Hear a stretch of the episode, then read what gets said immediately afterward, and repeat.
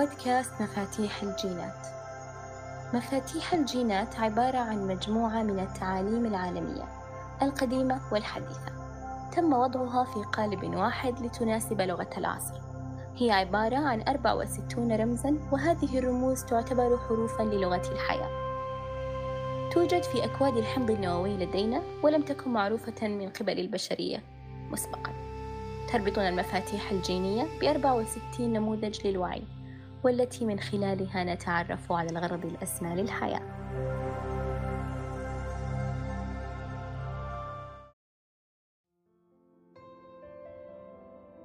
يعبر الوعي الجمعي خلال مفتاح الجين العاشر للفترة من 20 إلى 24 ديسمبر في ثلاث مستويات للوعي السد هي الوجود الهبة الطبيعية والظل الهوس في الذات في بعض الأحيان تأتي الحكمة إلى العالم من خلال باب خفي.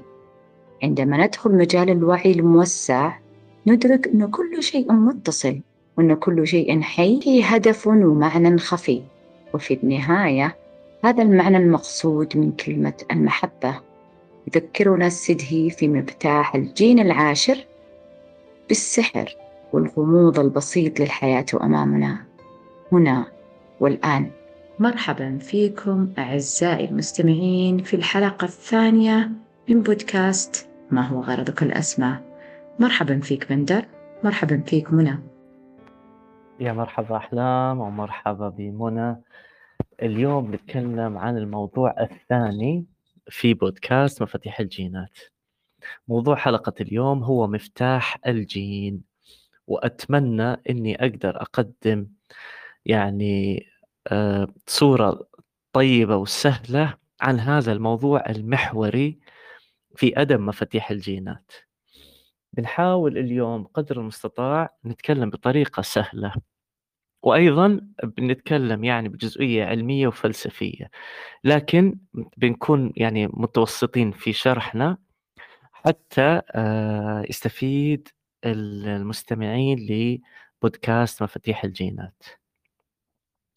طيب كلمة مفتاح جين آه، كلمة عميقة بس نحتاج إلى خلفية آه، علمية وفلسفية بعض الشيء نتكلم عنها آه، حتى تأهلنا عن الكشف عن سر كلمة مفتاح الجين. طيب سمعنا كثير عن ال DNA وعن الجينات وأن ال DNA هو شفرة الحياة وشفرة الخلق كله. وإن ال DNA مكتوب فيه أسرار المجرات والنجوم حتى الجزيئات والذرات كلها مكتوبة في ال DNA في الماضي كان الحكماء يقولون إن الوجود هو عبارة عن ضوء ومادة وإن الوعي موجود بين الاثنين وإنه هو الرابط بين هذين العنصرين الضوء والمادة. وقالوا إن الضوء يعطى له رمز الكرة والمادة تعطى رمز المكعب. وهنا يعني أتذكر إنه ماني عارف في مفاتيح الجينات ريتشارد راد كأنه آه، ذكر رسمة يعني مشهورة لدافنشي اسمها زلفاتور موندي. وكأنه كذا في شخصية يعني مهمة في التاريخ البشري تحمل في يدها اليمين الكرة وفي يدها اليسار المكعب. وهذا يعني رمزية إلى أن الضوء والمادة آه، هم هم يعني هم أساس الخلق وأن الوعي آه، موجود بين الاثنين هذولي. okay؟ الآن في رحلتنا في التطور في الوعي البشري وصلنا إلى مرحلة استطعنا أن نسخر التقنية لاكتشاف العالم اللي إحنا عايشين فيه. فاكتشفنا ال DNA في سنة 1953 في شخصيتين غيروا مجرى التاريخ البشري. في شخص أمريكي اسمه جيمس واتسون وشخص بريطاني اسمه فرانسيس كريك. هذولي هم اللي اكتشفوا ال DNA واكتشفوا إنه هو عبارة عن 64 حرف أو شفرة آه يعني من خلالها من خلالها تتم صياغة كل كل أشكال الحياة المادية. كل ما هو متجسد ويأخذ شكل وهيئة في عالمنا المتجلي هو نابع من هذا 64 رمز. okay؟ وسبق أن تكلمنا في البودكاست الأول قلنا عندنا 64 مفتاح جيني. طيب معلومات شوية وعلمية وفلسفية بعدين بندخل في معنى آه، المفتاح الجين. ال 64 رمز ال 64 رمز في الدي ان اي الكودونات هي آه، يتم تشكيلها من خلال أربعة أحماض أمينية. الحمض الأول أدينين الثاني ثيامين الثالث جوانين الرابع سيتوسين. طيب هذول أربعة إذا تم تكعيبهم يعطونا أربعة وستين. فكأنه كذا في إشارات ما بين الكرة والمكعب الضوء والمادة الضوء والمادة. طيب أغلبنا يعتقد أن الدي إن اي هو عبارة عن جزيئات على شريط يلتف بشكل حلزوني من خلال خلايا الإنسان وأن هذا اللولب الحلزوني مكون من وجهين يعني جزء من الفوسفات وجزء من السكر. وأن الجزيء الفوسفات والسكر آه، هم شريط يعني مكون من الأربع أحماض أمينية اللي سبق ذكرتهم وأن هذه الأحماض الأمينية مرتبطة ببعض من خلال ذرات الكربون. هذا يا أصدقائي آه، منى وأحلام والمستمعين هذه هي التحليل المادي. هذا هو التحليل المادي يعني للجينات. ومن خلال الأربعة الأحماض الأمينية اللي ذكرناها تبدأ يعني آه، تنشأ جميع صيغ الحياة المادية. لون العين حجم الجمجمة الدي ان اللي يحمل بعض الأمراض الدي ان اللي يحمل بعض السمات النبيلة وزي كذا يعني وغيره يعني الأشكال والألوان. لكن هذا فقط من آه، من الناحية المادية. إحنا الآن في في يعني في عالم مفاتيح الجينات نقول إن في جزئية ثانية. في جزئية ثانية آه، مرتبطة بهالكيان المادي. في برامج للوعي. في برامج للوعي. زي مثلا في سلوكيات للوعي. زي سلوك آه، السلطة زي سلوك المحبة زي سلوك الخوف زي سلوك الشك زي سلوك زي سلوك مثلا الفكر زي كل السلوكيات البشرية الغير مادية هي أيضا موجودة في الدي ان اي وعددها 64 okay يا أصدقائي؟ وإن كلمة مفتاح جين هي يعني مفتاح جين هي عبارة عن رمز واحد أو أو رمز واحد مكون من كلمتين. معناته إن الجين مكتوب فيه الشفرة تحدد سلوكيات للوعي وإن المفتاح هو الذي من خلاله نستطيع قراءة هذه الشفرة للوعي سواء كانت هذه الشفرة شك خوف غضب سلطة التزام تعصب آه، آه، تخاذل كسل نشاط فرط حركي أي سلوكيات بشرية يمكن قراءتها من خلال مفتاح الجين. لذلك التسمية مفتاح جين. وهذا هو باختصار. إيش رأيكم يا منى واحلام آه، الكلام جدا جميل وجدا واضح وأشكرك صراحة على المعلومات لكن حبيت أسأل إنه اللي أنت شرحته اللي هو عن وجود آه، مثلا كودونات معينة في الجينات آه، في جيناتنا أو في آه، مفاتيحنا الجينية هل يعني إن هذا عبارة عن وعي يكون مكتوب في مثلا في الحمض النووي وإن إحنا نقدر نقرأه أو نفك الشفرة حقته الموجودة في جيناتنا وهل هذا بيعطينا فائدة على الصعيد الشخصي؟ سؤال رائع الحقيقة آه، منى. طبعا إيه إحنا الآن في مرحلة آه، من العلم والتطور نستطيع قراءة هذه الشفرات. نستطيع قراءتها. ونعرف أي شفرات موجودة في جيناتنا. وإذا استطعت أن تقرأ هذه الشفرات لسلوكيات وعيك فإنك تصبح قادر على تغييرها. ليش تغيرها؟ لأنه مفتاح الجين آه، مفتاح الجين عبارة عن عن ثلاثة مستويات. ثلاثة مستويات طاقية وأيضا ثلاثة مستويات من الوعي. مستوى منخفض للوعي ويسمى الظل وهي ظلالنا إحنا. مش الظلال المادية يعني لما واحد يمشي في الشارع وتكون عليه نور الشمس و... وعلى الأرض يكون في يشوف ظله لا. ظلال سلوكياته بمعنى هي ترددات منخفضة في الوعي تتسم بالغضب أو الحزن أو الخوف أو الاكتئاب. فللتالي هي ظلال لأنها تظلك عن البصيرة. يعني لا تستطيع أنت وعيك يكون في حالة غير مستبصرة تعمل من ضمن تردد منخفض يسمى بالظل. الظل في المفتاح الجيني ينقسم إلى قسمين. يكون ذا الصيغة يكون السلوك يتصرف بصيغة انفعالية أو بصيغة انقباضية.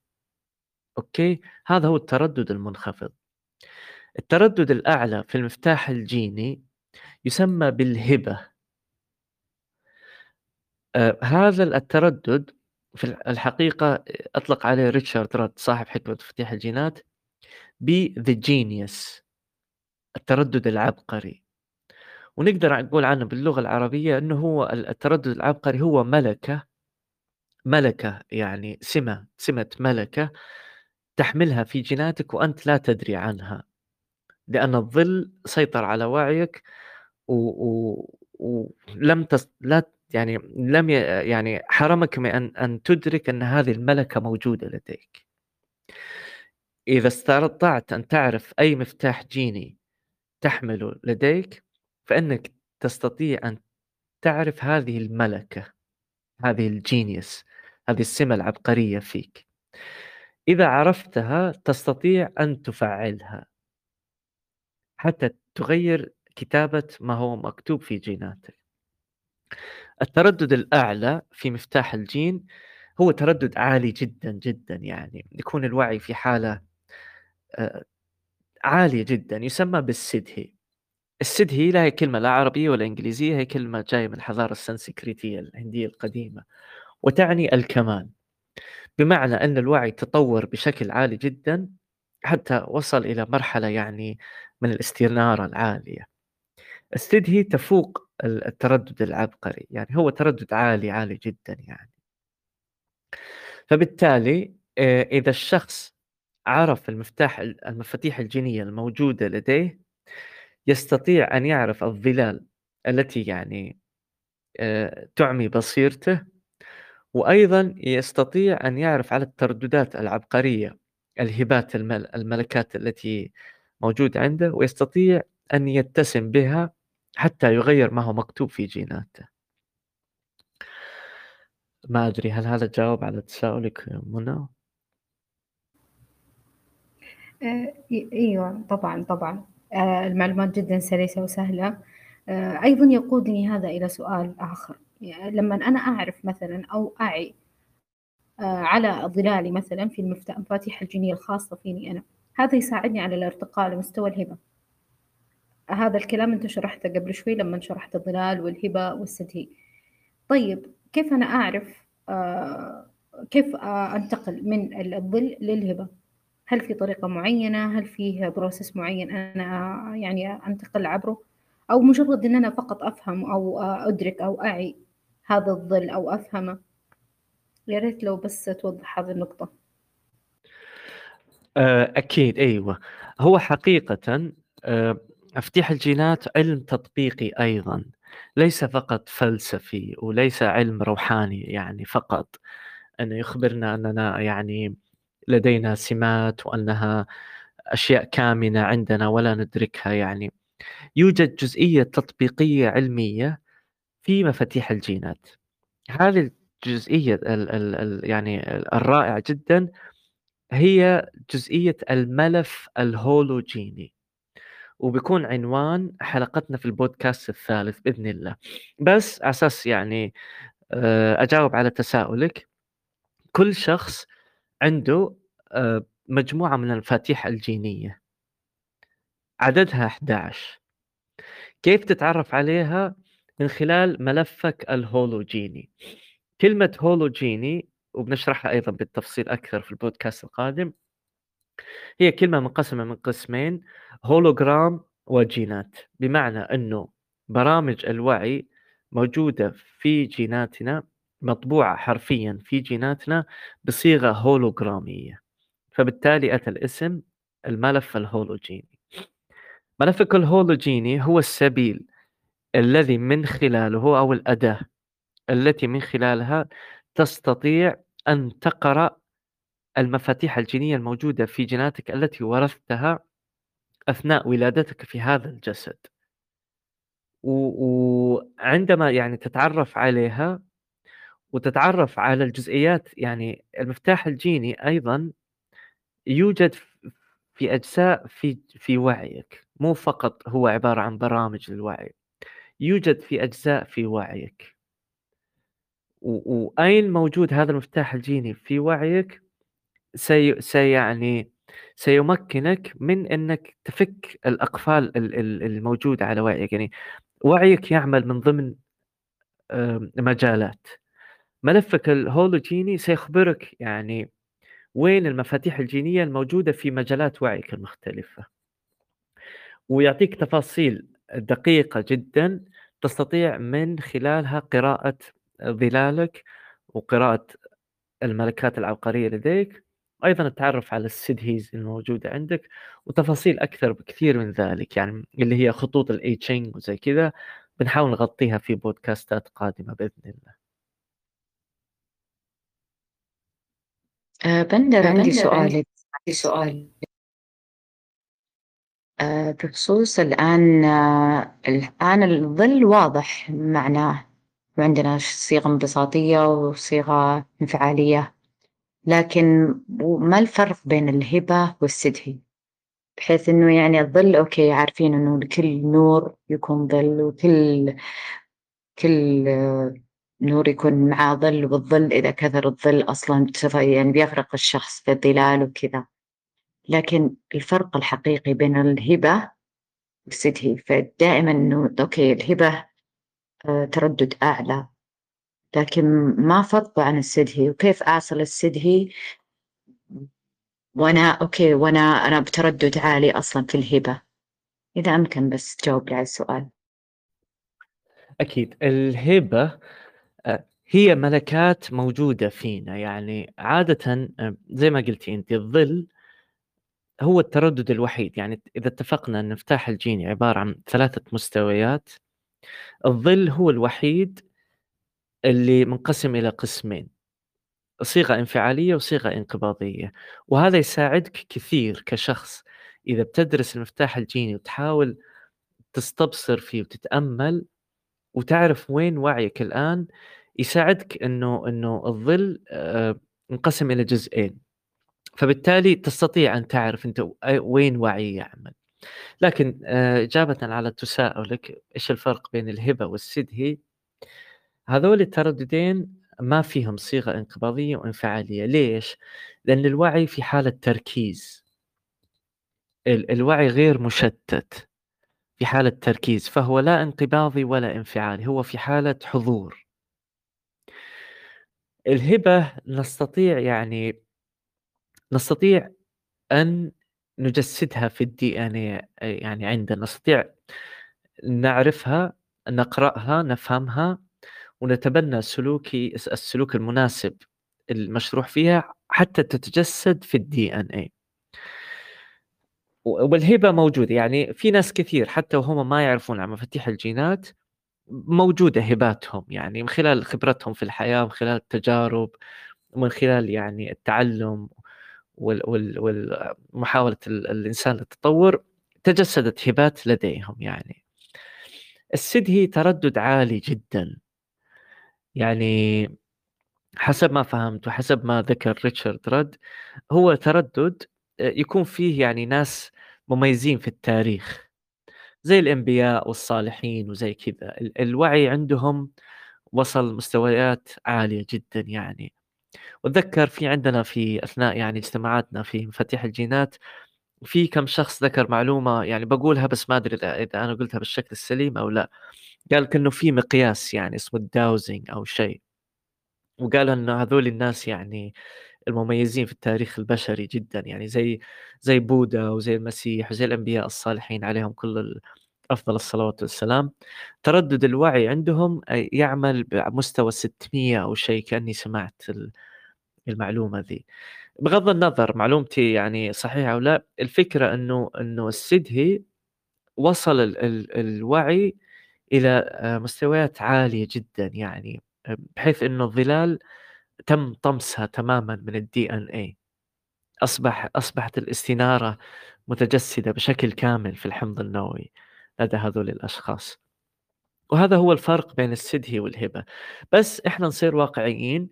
أثناء دراسة مفاتيح الجينات آه، نشتغل على الهبة. نحاول نجسدها يعني. لأنه حسب ما فهمت يعني أثناء قراءة مفاتيح الجينات إذا إذا الوعي أساسا وصل إلى سدهي واحدة فهو وصل إلى جميع ال 64 سدهيز الثانية. آه لكن آه ما زالت رحلة التطور أمامنا طويلة وجميلة نركز على هباتنا بأمل أن نصل إلى السدهيز. طيب بندر آه، عندي لك استفسار جدا بسيط بالنسبة للظلال والهبات آه، هل من الممكن أن في شخص يعني يرتقي إلى مستوى الهبة بعدين يمر بظلاله مرة أخرى أو إنه خلاص يبقى في مستوى الهبة. أوكي رائع. ظلالنا آه راح تبقى دائما حاضرة يعني في أغلب ال ال الوقت. وأيضا هباتنا. يعني حاضرين أغلب الوقت. بس إذا الإنسان اتبع يعني ملف الهولوجيني والمسار اللي موجود فيه وفعلا أستطاع إنه إنه يتبنى سلوك العبقري للهبة اللي فترة يعني معينة من الزمن حتى تنطبع وتتجسد في الدي إن عنده. لا تكون وطأة الظلال زي كما كانت في الماضي. ظلالنا راح تبقى معانا يعني لكن وطأتها ليست شديدة يعني كما الماضي قبل ما نجسد هباتنا.